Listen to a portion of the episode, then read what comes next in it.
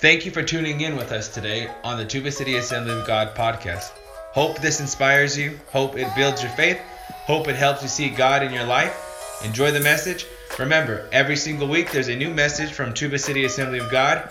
Also, if you want to reach out to us, feel free to reach out to us on our Facebook and our Instagram. Have a good day. I want to talk to you about three things that it says to do. First of all, put off. Everybody say, one says put to death. Everybody say put to death. That one says to put off.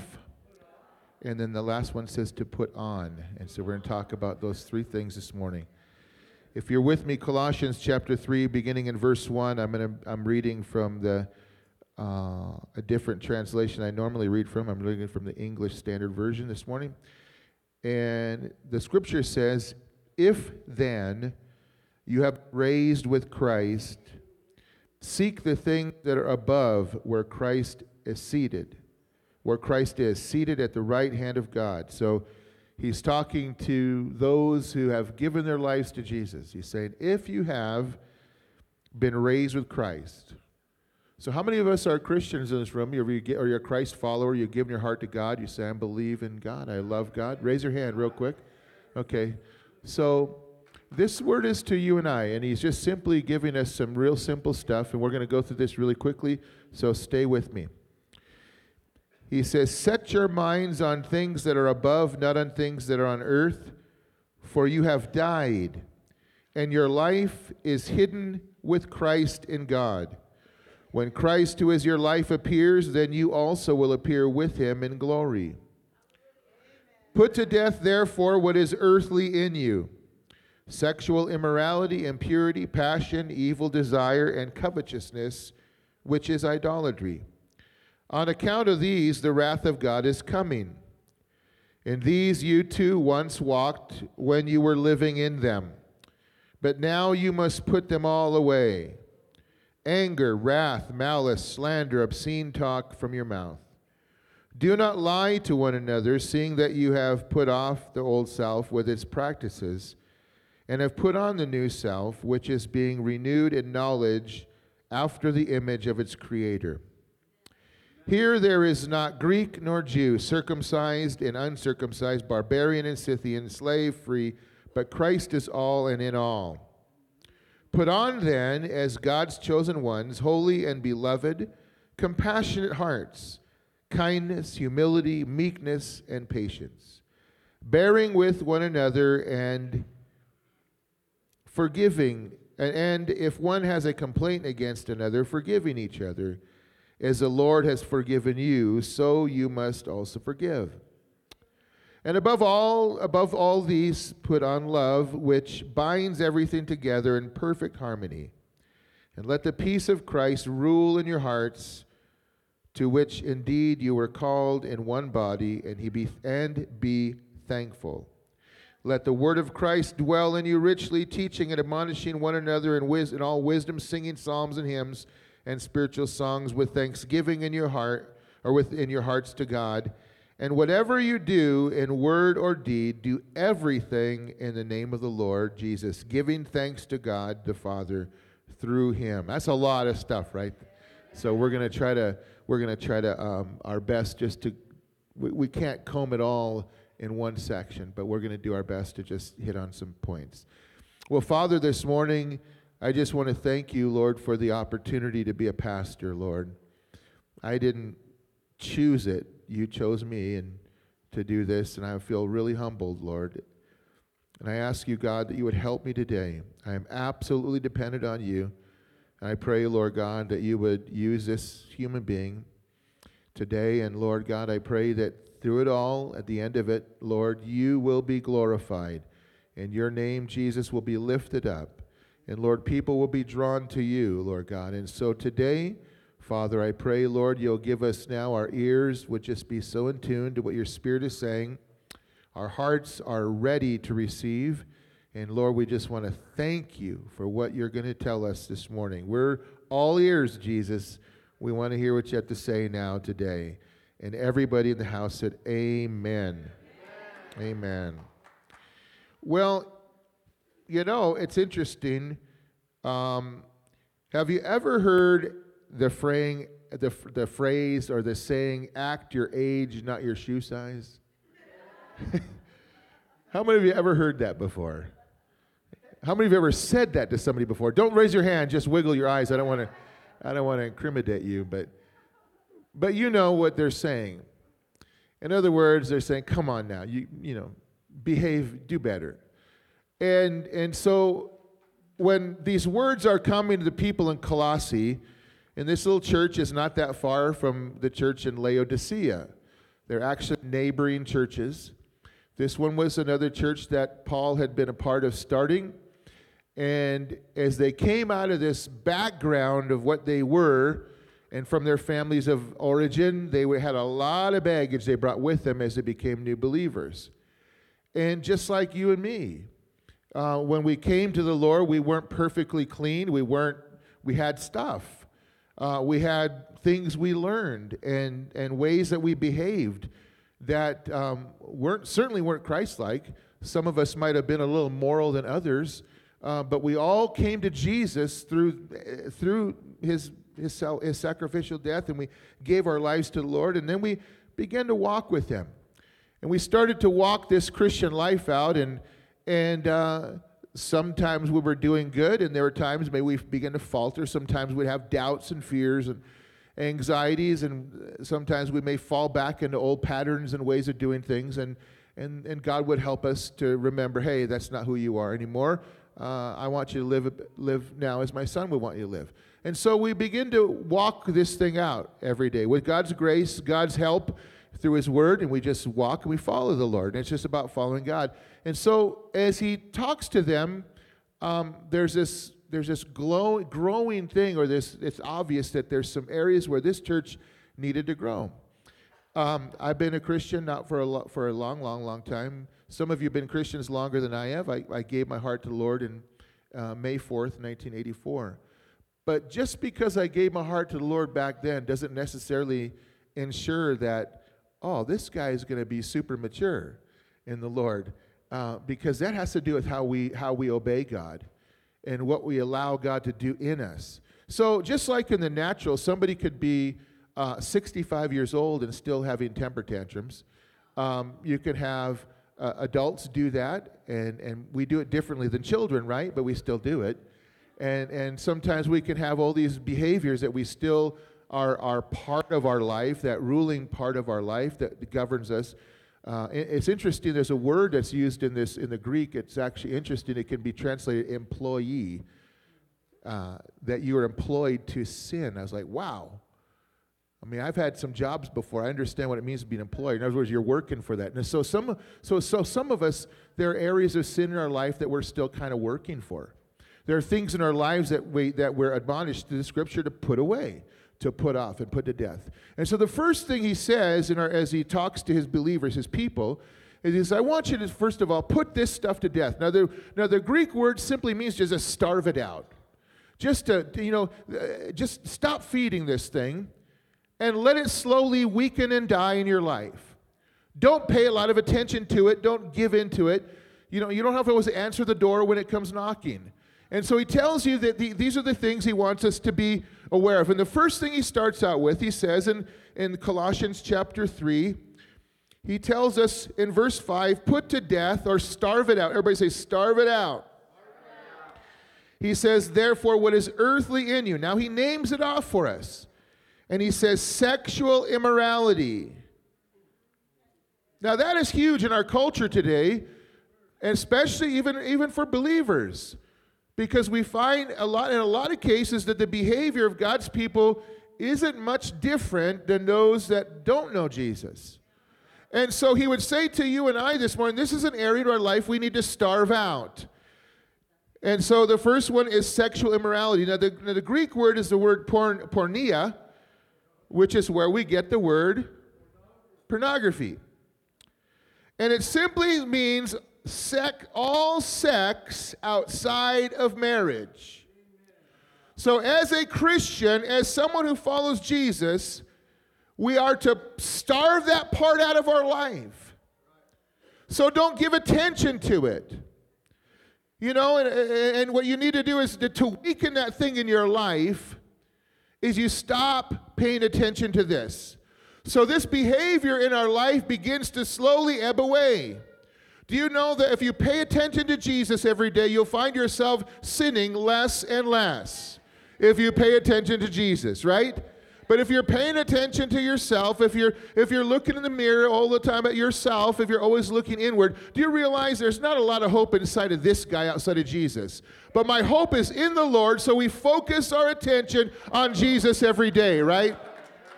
So if someone may have a problem in this area of sexual immorality, you need to recognize the way that you're going to deal with that, the way you overcome that, is by stop paying attention. So when she starts calling you at 3 in the morning, don't answer.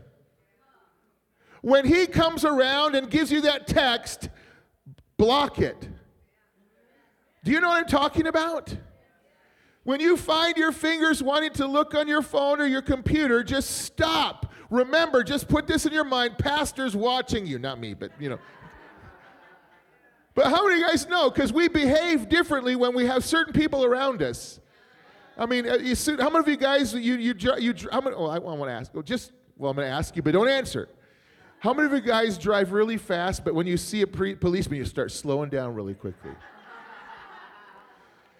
Now, the reason you slow down is because you know you're breaking the law.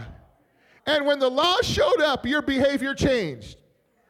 So here's the deal. Do you guys know that we are always surrounded by the presence of God? There's no place you can go. Psalm 139, he says, if I make my bed in heaven, there you are. If I make my bed in Sheol, there you are. There's no place I can go to escape you, God. You're always around with me every single day of my life. Even when it's dark in the room, it's still light to God. He sees perfectly in the darkness just like he does in the light. So we're always with God. God is always with you. Here's another one for you. You are the temple of the Holy Ghost as a believer, so God lives in you as well. And so not only is God around you, but God is in you. And so we need to recognize God in us, that God's with us all the time. You know, that ought to be a deterrent every day to stuff like that, right? I mean, I just in my mind, and when I focus on Jesus and those little things start trying to come around, it's easy to say, I don't need that. Guys, if you're married, just recognize, okay, my wife is around me. God's with me. Let there be some things in front of you. And so you starve it out. Just starve it. Don't give it any more in your life.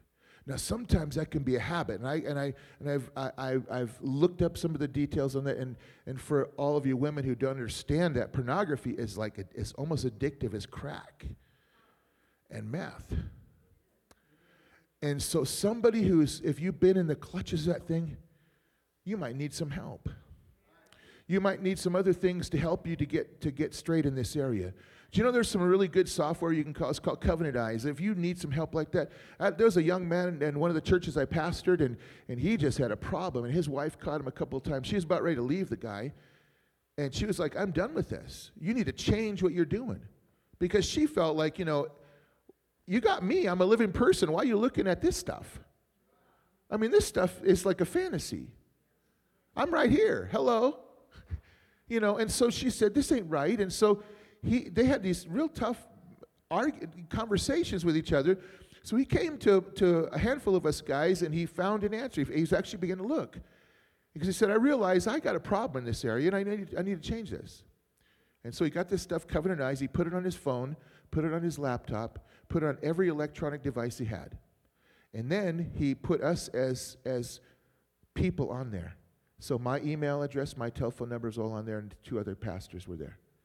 And what that software does, is every single time you type anything in, anything with sex, anything in there at all that's not good, it immediately sends an email to every single guy you have on there. And so all of a sudden, you got some accountability. Because some of us, the reason why we're not getting victory, we have no accountability. You say, well, it's just me and God. Yeah, I know, but you need some sideways accountability too. Right? Because sometimes that's the only way we're going to get some freedom in these areas, is I make myself accountable to somebody to help me in this area. And I realize that word can be scary to some of us. We're like, as soon as you heard it, I could just feel it. Like, But trust me, accountability is freeing. See, in reality, we are all accountable every day to God. We're always accountable every day. And for those of you who are in high school, you're accountable to your mom and dad. There's freedom in that when you make yourself accountable. When you tell your mom, hey, Mom, I'm going to be over at McDonald's. I'm going to come home at 10 o'clock. Can I be there? Yes, you can. And yes, absolutely. But if you're just kind of just playing it by ear and you just show up whenever, you come home whenever, and Mom's like, where were you at? Whatever. Then you can be in a lot of trouble and you can be blamed for things. So there's freedom in accountability. I found that's to be true. And so part of that making ourselves accountable to God is also finding some people there's some godly people we trust. Say, I'm going to make myself accountable to you in this area. So he goes on to say, we put to death, starve it. Everybody say, starve it. Starve it. Okay. So we starve out sexual immorality. The word impurity is another word, and it's an interesting word, and the word impurity means lust. Everybody say lust. Now, Romans chapter 1, verse 24, it uses the same word about impurity, and it talks about God's judgment on the fallen world, where he gave them over to the impurities and the lust of their hearts. And so whatever restraining there was of God on humanity, he lifted that, and he allowed people to go the way they wanted to go. And so lust can be a really controlling thing in our lives. I had a struggle in that area as a young man. And that was something that God had to help me with, because I had opened my life up to pornography without realizing it as a little kid. And it had a hook in me until eventually I dealt with it. Let me tell you something, there's freedom when you turn to God and you begin to say, God, I need some help in this area of my life. Amen? And so God can do that. So lust is another one. He goes on to say passion. I don't know what comes to your mind when I think of passion. I think of two lonely souls in a lonely car and a lonely night listening to lonely music. Passion. If this is something that governs you and is this part of your life, don't be that person in the dark with other people. Are you with me? Now, if you're married, particularly, don't be in the car with another man who's not your husband at night when it's dark out, without another person in there with you. This is good preaching. It just feels like I'm by myself, but I know it's good. This is right. Seriously, you want to guard your marriage. Make sure you're in that car with somebody else with you. You got to bring your little brother. Make them sit in between you. Bring your neighbor. Grab somebody off the street. Hey, get over here. Get in the car with me. But guard yourself. Don't let that happen, because the enemy would love to destroy your testimony by getting you in some situations because of passion and stuff in your life that will take away from your walk with God, and people won't listen to you anymore. So guard yourself. Guard yourself. Starve that stuff out. Everybody say, starve it out. Now, there's nothing wrong with passion in marriage, but if you're still dating, hey, man, wait till after there's a ring on the finger. Remember that song by Beyonce, Put a Ring on It, or whatever it was? Don't get there until there's a ring on it. Don't let yourself go there. Are you with me so far? Somebody say amen. I mean, this is what you got to do. If that guy gets all handsy to you, I got an answer for you real quick. Are you ready? Do that. No. Now, if she gets all handsy, don't just say, stop. Say no. Everybody say no. All right. So you got to starve that stuff out. If every time she's got to be handsy with you, if she's trying to be handsy in church, if you're around her, say, hey, what the heck? Yadala. Don't do that. So we got to guard yourself, guard your heart. Starve that stuff out. This is the behavior of people who don't know Jesus. And God's now, we're in the Lord, we're in Christ, and so we want to guard ourselves and walk in a manner that pleases the Lord. Because at the end of the day, I want his smile on my life. I want him to be pleased with me every day, right? And so I'm going to walk in obedience to the Lord, so I'm going to starve this stuff out. I want to make sure. If you have a problem, I mean, some of you need to get rid of. Go do some inventory. Go through your house. Get rid of those old CDs that are rated R that got all that stuff on it. Don't hold on to them. Throw it away, and don't sell it to somebody in our church. Don't just pass it off. Just get rid of it. How many of you guys know what I'm talking about? Some of that stuff is just like that. It gets you there. And so you've got to get rid of some of that stuff. I'm not trying to be clothesline. I'm trying to help you just to think a little bit. If this is a weak area, I mean, if you've got a weakness to smoking, don't walk around with a pack of cigarettes in your pocket all the time, because you're going to light one up pretty soon, right? I mean, did I tell you about my friend? His name was Jeff. He was from Milwaukee, Wisconsin. He wasn't raised in a Christian home, and he would eventually go to AIC when I was there. And Jeff went to a Pentecostal Assembly of God church for a funeral one day. Family member was there. He went and he sat way in the back. And Jeff was one of those guys, man, he was just, drinker, smoker, all that kind of partier. And he sat way in the back because, he didn't want to, be up in front.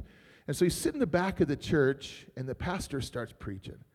And he's preaching. I don't know what he preached about, but Jeff said, the more that guy preached, it just felt like he was just looking into my soul. I began to get nervous. And he said, the more I got nervous, I just started shaking. I started sweating. Have you ever been in church like that? Like it feels like, it's like he's closing in on me, that pastor. How does he know? And then let me just tell you, it's not the pastor. God knows. And so he's way in the back, and he's starting to get more and more nervous. And finally, he doesn't know what to do, so he pulls out a cigarette and lights it up, starts smoking in the back of church just to calm himself down. And the usher went over, I'm sorry, you can't do that in here. Oh, I didn't know. And he was going to throw, no, you don't put it out on the ground either. Just go outside. It's okay. He said, I got so nervous, I had to light up a cigarette in church. I don't want you to do that in here, so just so you know. So, but these are things, again, we starve these things out in our life. We want to make sure. So if these are weak areas of my life, I want to do everything I can to get rid of that. If you got old music that you love, and I'm not saying that you got to listen to what I listen to, but you know what? Music is such a powerful medium because their memories are attached to music, right? You'll hear a song, and the song takes you back to when you were just a kid, right? Now, some of you grew up in church, so praise the Lord, you have a lot more Christian stuff in you, but I didn't grow up in church. So I grew up in, I was like, my dad took me to concerts. So the first concert my dad took me to is Bachman Turner Overdrive. Anybody know who those guys are? But taking care of business, right? Rolling down the highway. So I grew up with that stuff. That was like what I listened to. My dad took me to Fleetwood Mac. I went to Fleetwood Mac with my dad. And so I was just sitting there and hearing this stuff, and that was what I was introduced, and music was a big part of my home. We heard it all the time, we all listened to it, we all loved it. Well, in some of those songs, they immediately, I hear a song, and I remember Dad, and I think of Dad. But there are other songs I hear, and it reminds you of your old boyfriend, right? Your old girlfriend. And you hear that song. You know that song, Should I Tell You? You know the one, and you hear it on the radio, and you see your secret, and your wife's listening, and your wife's, why you turn that up all the time? Oh, I don't know. I just like this one. And you're driving down the road, you're thinking about your own squeeze. You, shame on you. You're thinking about her, and you're remembering her. And when you start listening to that music, you can almost remember, and the smells come back to you too, don't they? It's almost like you can smell it. It's like you were right there again. I want to tell you something. If you got stuff like that, you might want to get rid of that if you're married. If there's some songs like that, just stop listening to them. You might as well get rid of all your CCR music because it keeps taking you back to all those sundowner stuff and all those whatever they have, and you're out there, oh, I remember back in the day. Woo! Get rid of that stuff. And then you start talking to your kids, yeah, I used to be a big party guy. Yeah, that was me. Yeah, man, I was the big it. No, you were the big it. That you died. Hello, you're a new person in Christ. Quit bringing up that old dead man. Leave him in the ground. Bury him. Let him stay there. Somebody say amen. So you got to remember that. So, if you have a problem in that area, now if you don't, and some of that music, that's just dad, mom, and stuff like that. Well, that's between you and the Lord. But if this is a weak area in your life, get rid of it. If it reminds you when you were, when you used to be before your BC days, Jesus days, and I remember when I was partying to this, I remember when I was doing that. You got to help yourself. Everybody say, help yourself. Look at the person next and say, help yourself. before you wreck yourself. So you got to help yourself in this area. You got to put it to death. Well, let's keep moving on. This is fun. This is fun, but we got to keep going. He says we have to starve these things out. Another one he says in verse 8, he said, these are things you have to put away. Anger, wrath, malice, slander, obscene talk from your mouth. Now, we all know what anger is, right? Anger is an emotion. It's an emotion that even God has. But anger can be wrong if it takes us in the wrong direction. The Bible says in Ephesians, be angry but sin not. I think most of us, we're not there yet, to be honest. And sometimes we want to justify our anger by saying it's righteous anger while you're beating people up. You know, it's not good anger. Anger is an emotion that is really meant to respond to injustice. So when things are unjust, we get angry about them.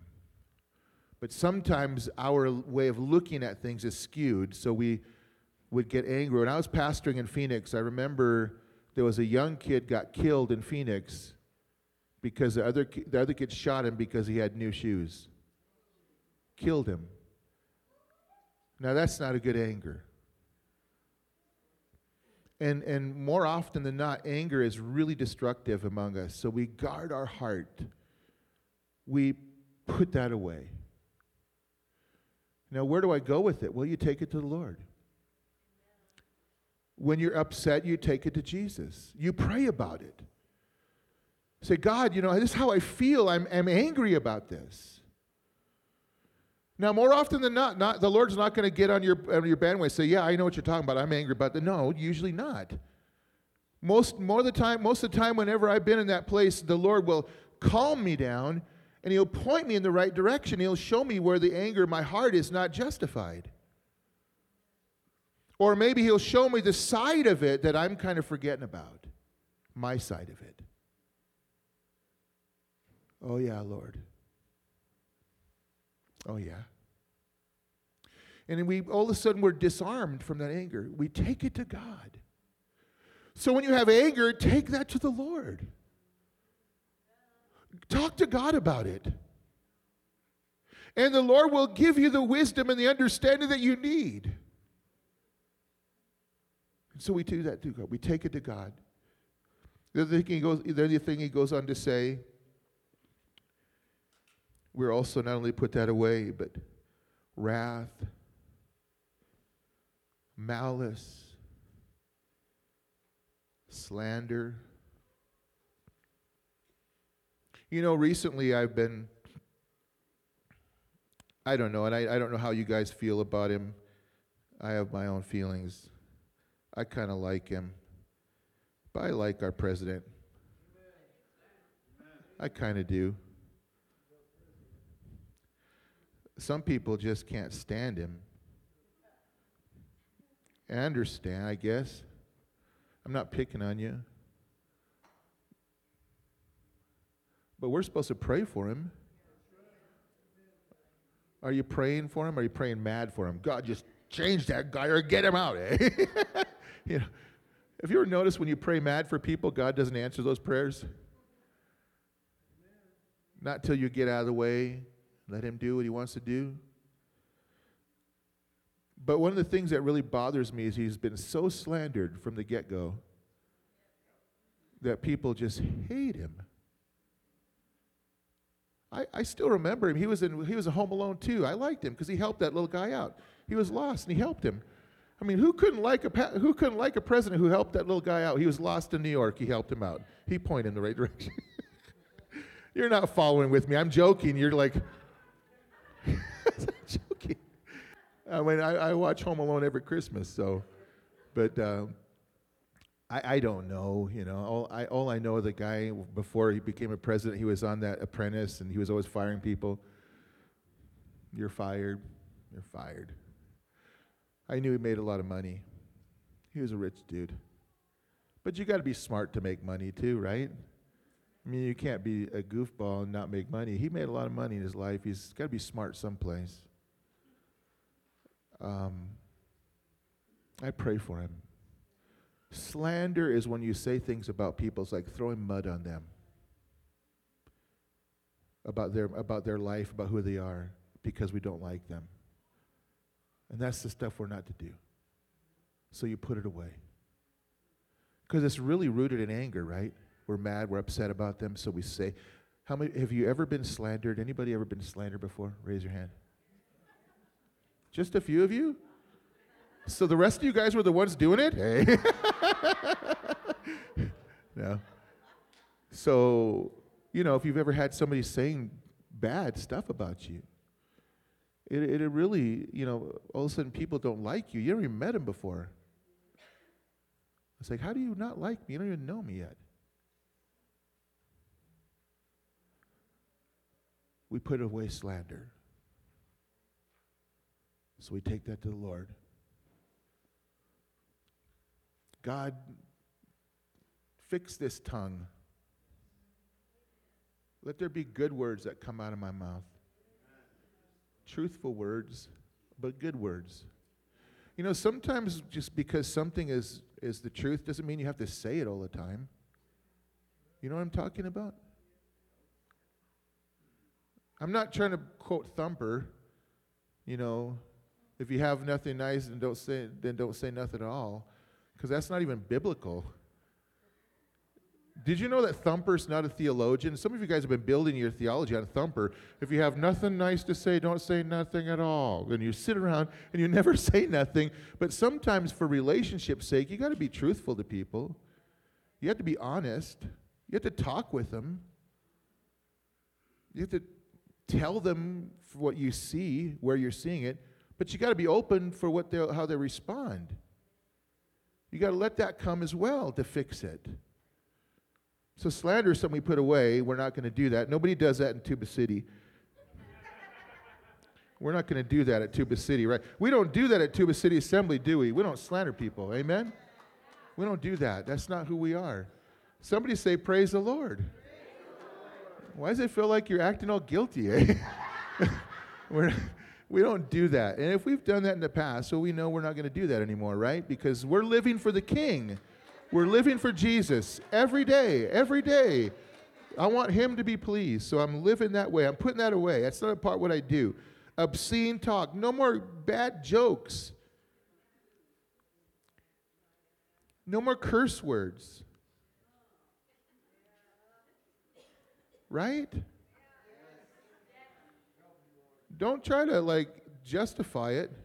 Well, you know, I was with the boys. If you talk one way with the boys and a different way when the girls are around, you got a problem with your tongue. If you talk differently around your mother, then you need to change it. Or around your nollie or your grandma or your che. If you change your language as soon as your che walks in the room, then you need to change your language and keep it changed all the time. Right? So we say, Lord, get a hold of my heart. Change this about me, about what I've been saying. I'm putting that away. I'm getting rid of that. You know what I used to tell people when I was in Bismarck? I used to tell them, you know what? When they would cuss a lot, I'd say, you know, there's a lot of other words you could use. Feels like you're stuck on a few words. You need to get a dictionary and start reading a dictionary. It'd be amazing how much you could use, how many new words you could learn, and not curse words. I mean, there's ways to express anger besides those words that we hear so often. You could use those old words, golly gosh darn, you know. Or for goodness sakes. You know, I had a friend whose wife was, she since went to be with the Lord, and she was from Minnesota. I used to like it when she'd say, when she was upset with stuff, she'd say, oh, for don't you know. I like how those people from Minnesota talk. Oh, for goodness, oh, for Pete's sake. I used to like that. I was like, who's Pete? But, say stuff like that. I liked it, man. It just sounded okay. Nobody could get offended by that stuff. Everybody turned the person next to you and say, oh, for Pete's sake. Tell pastor to get done with this sermon right now. But we put those things off. We change that. The more words you put, the more Bible you put in your mind, the less those words will flood out. Did you know that? The more the Word of God you read and you put it in your mind, those curse words, those dirty words are going to get out of your mouth.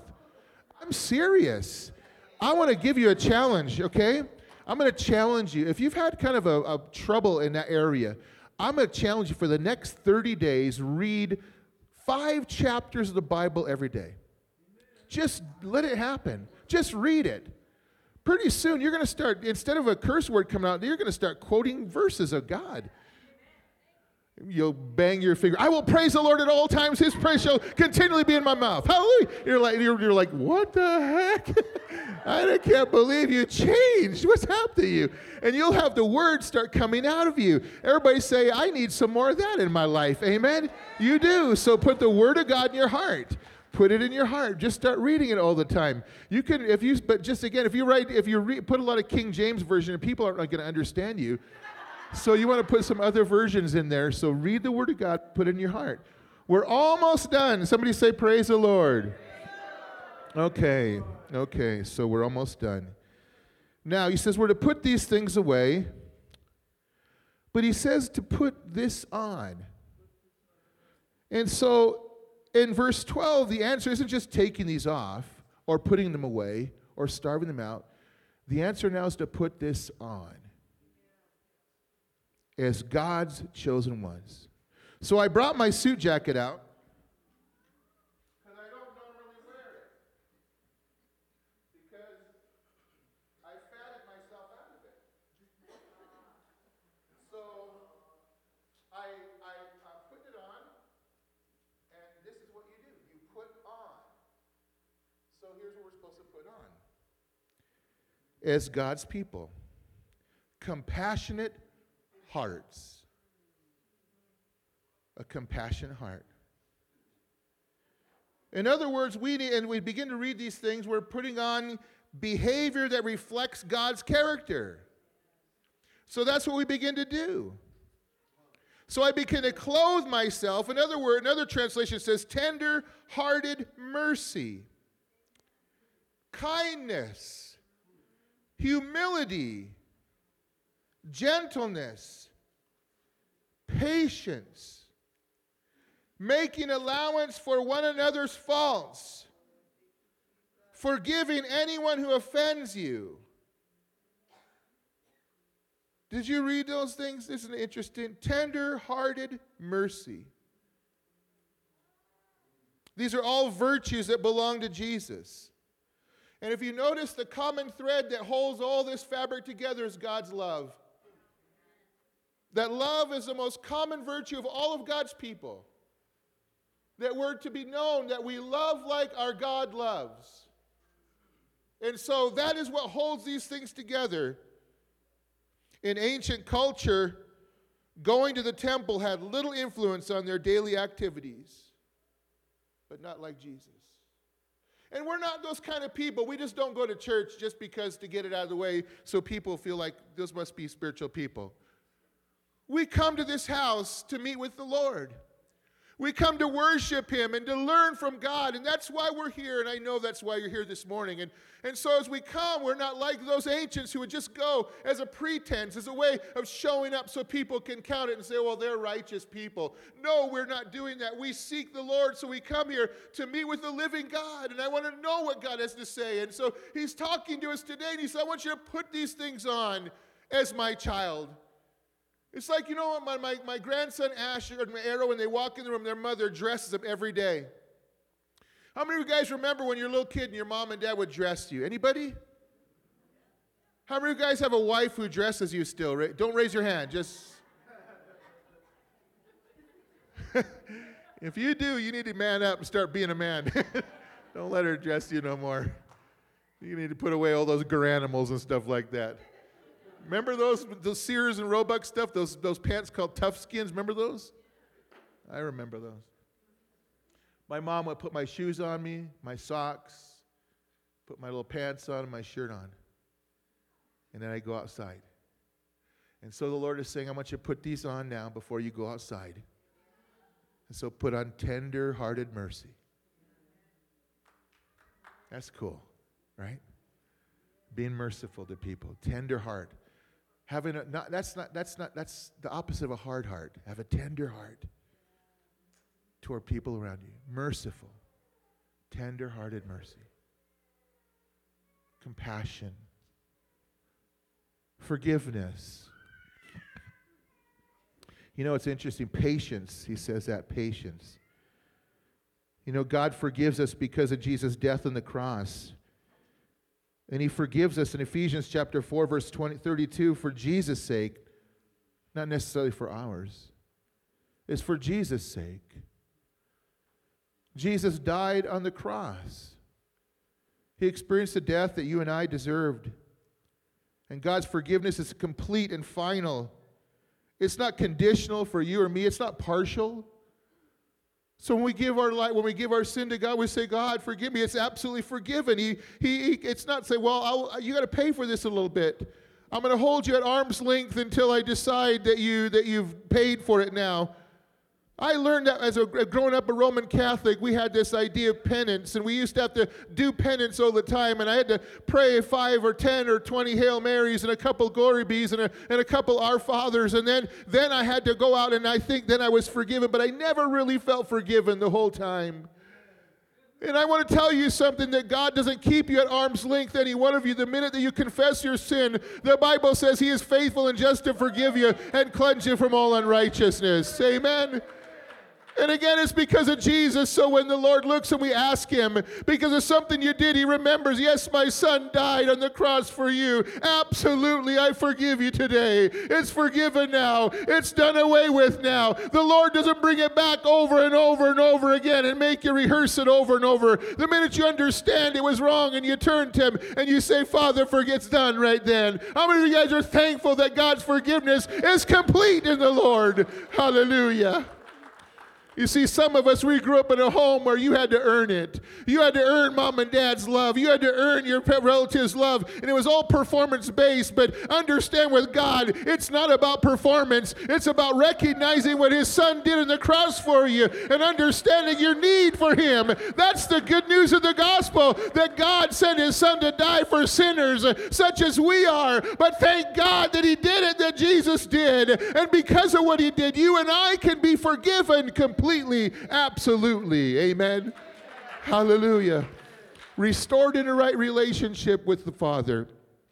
And so because I've received it, I freely give it. You see, if you've never received it, you can't give it away.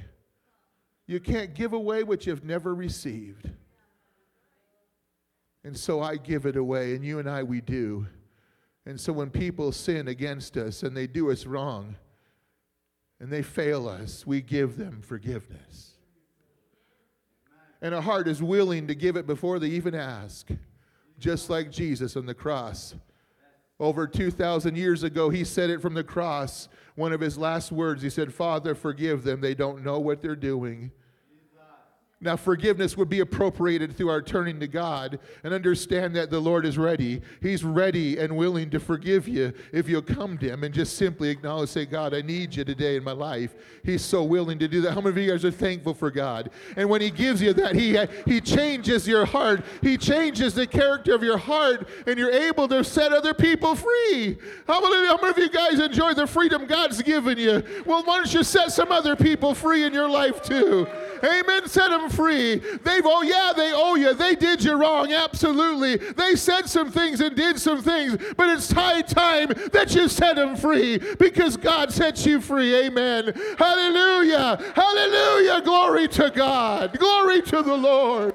Hallelujah. Jesus, I thank God that his freedom is absolute and complete. I thank the Lord. I don't serve God with a guilty conscience every day. I serve him knowing that he's in my life and he shines his light into my life and helps me every single day. I'm not afraid of missing the rapture, church. I'm looking forward to Jesus coming in the air, amen. I'm not worried I'm going to slip off this thing and somehow miss it. God has his hand upon my life, and he was able to keep that which I've committed unto him until that day. Somebody say amen. God's got a hold of you. Some of you guys were kind of wandering sheep. You got all kinds of cockleburs and all these bullheads in your wool, and the Lord hasn't let you go. He hasn't let go of you. And you wander in this room because somehow you begin to feel, I need to get back to church. I need to get back to my Father's house. And you know, and when you walk in, there's a familiarity to it, and you feel like, I know I need to be here. Just like the prodigal. You know, he was looking forward to his father somehow being pretty rough with him. He was rough on himself. But his father surprised him by running down the road to meet him a long ways away. And that is the picture of God. You take one step, he's going to take a lot of others to get to you. He saw you coming a long ways. You were in Westerners, and you were sitting there looking at the hammers and stuff, and you're thinking, I need to change my life. And he starts making his way to you. You might have been in a jail cell or on a drunk on a Saturday night and said, I'm tired of this life. I need some help, God. And he began to make his way to you. He put it in your heart to come here. See, no sinner wants to go to church. How many know what I'm talking about? When you're right in the thick of it, you're not looking forward to getting up on a Sunday to go to church. You're not saying, I can't wait to walk into church. No, you stay away from this. And when you meet people like us, you stay away from us. Why do you think when you go into bashes, some people see you and they like turn their carts and start going? You didn't even say nothing. Is because you represent a king and you have a light in you. Amen. You don't have to say nothing. But one day after a while, they start to get used to the light and they realize that they need God. And they start coming. And so God, from who is far, he reached down and came to you and me. I'm done. Sean, make your way up here. I'm going to close with this thought here.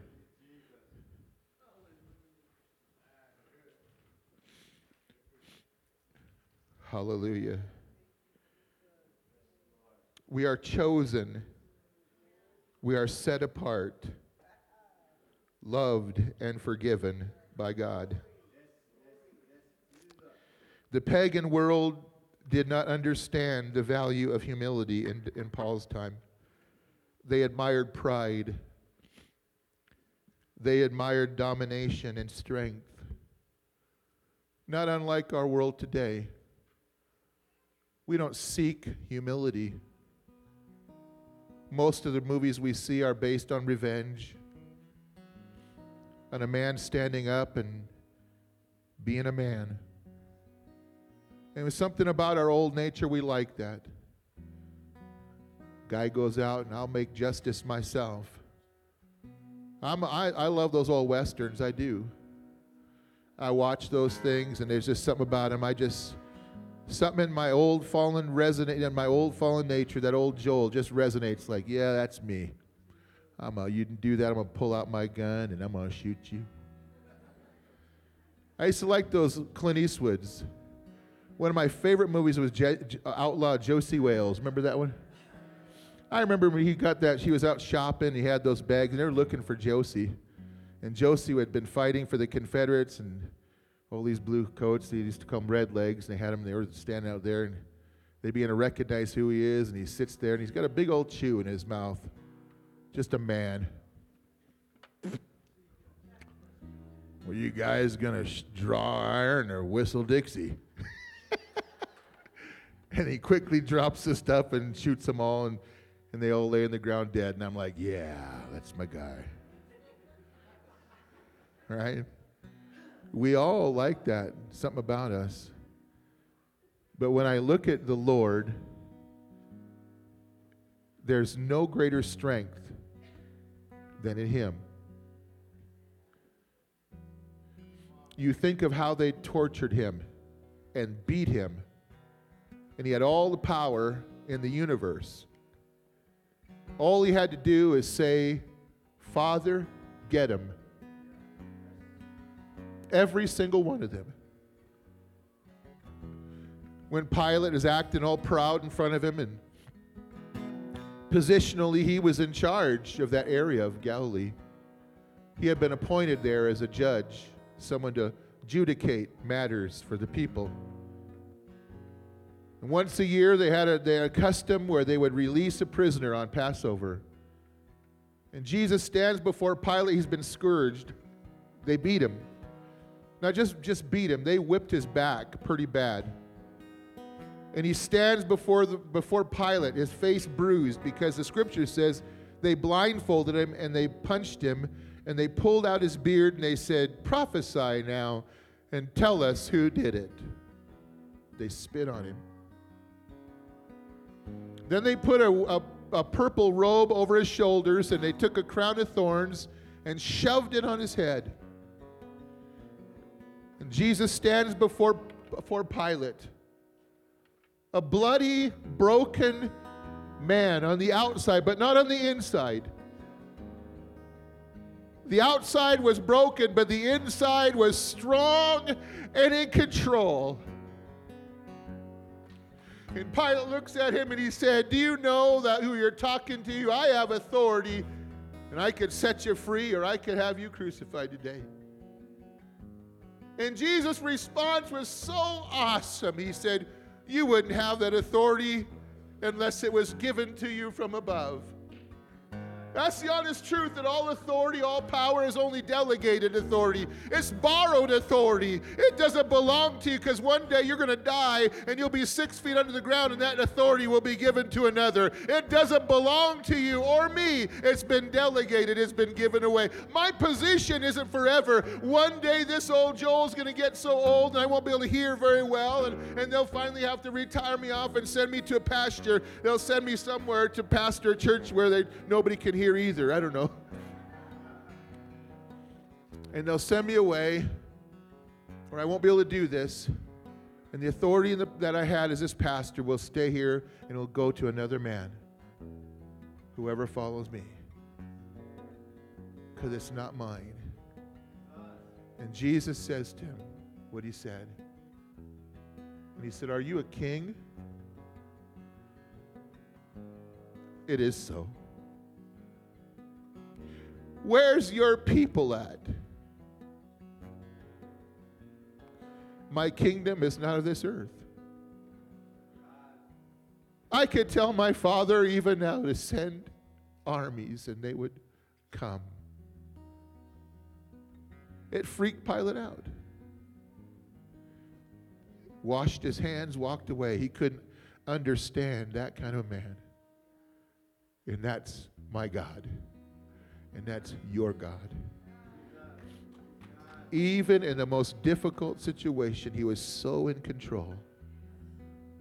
The problems didn't control him. He was in control. Are you here? See, some of us, the things that happen around you control how you feel. You're like a barometer, up and down, based on what's going on around you. But with God in the center of your life, you can be walking in absolute control. Self-control. Amen. So when you go to the bank tomorrow and it says, -20, you say, hallelujah. That's why I got that coin collection in my house. Guess we have to cash a few of those in. I'll butcher a sheep. I'll butcher a cow. God, you own the cattle on 1,000 hills. You'll take care of this. We're going to do this right, Father. We're going to be okay. Amen? We're going to be all right. So you put all that on, and you walk. And whatever you do it with him in mind. So when you're making my taco, Steve, and you put that meat in there, you just want to put a little bit extra in there because you're doing it for Jesus, right?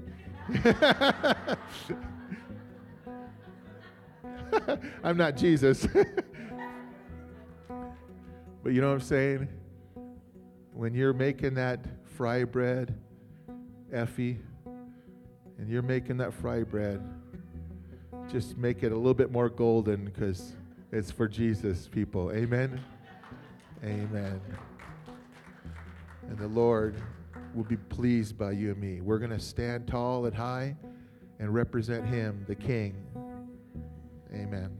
Would you all stand with me?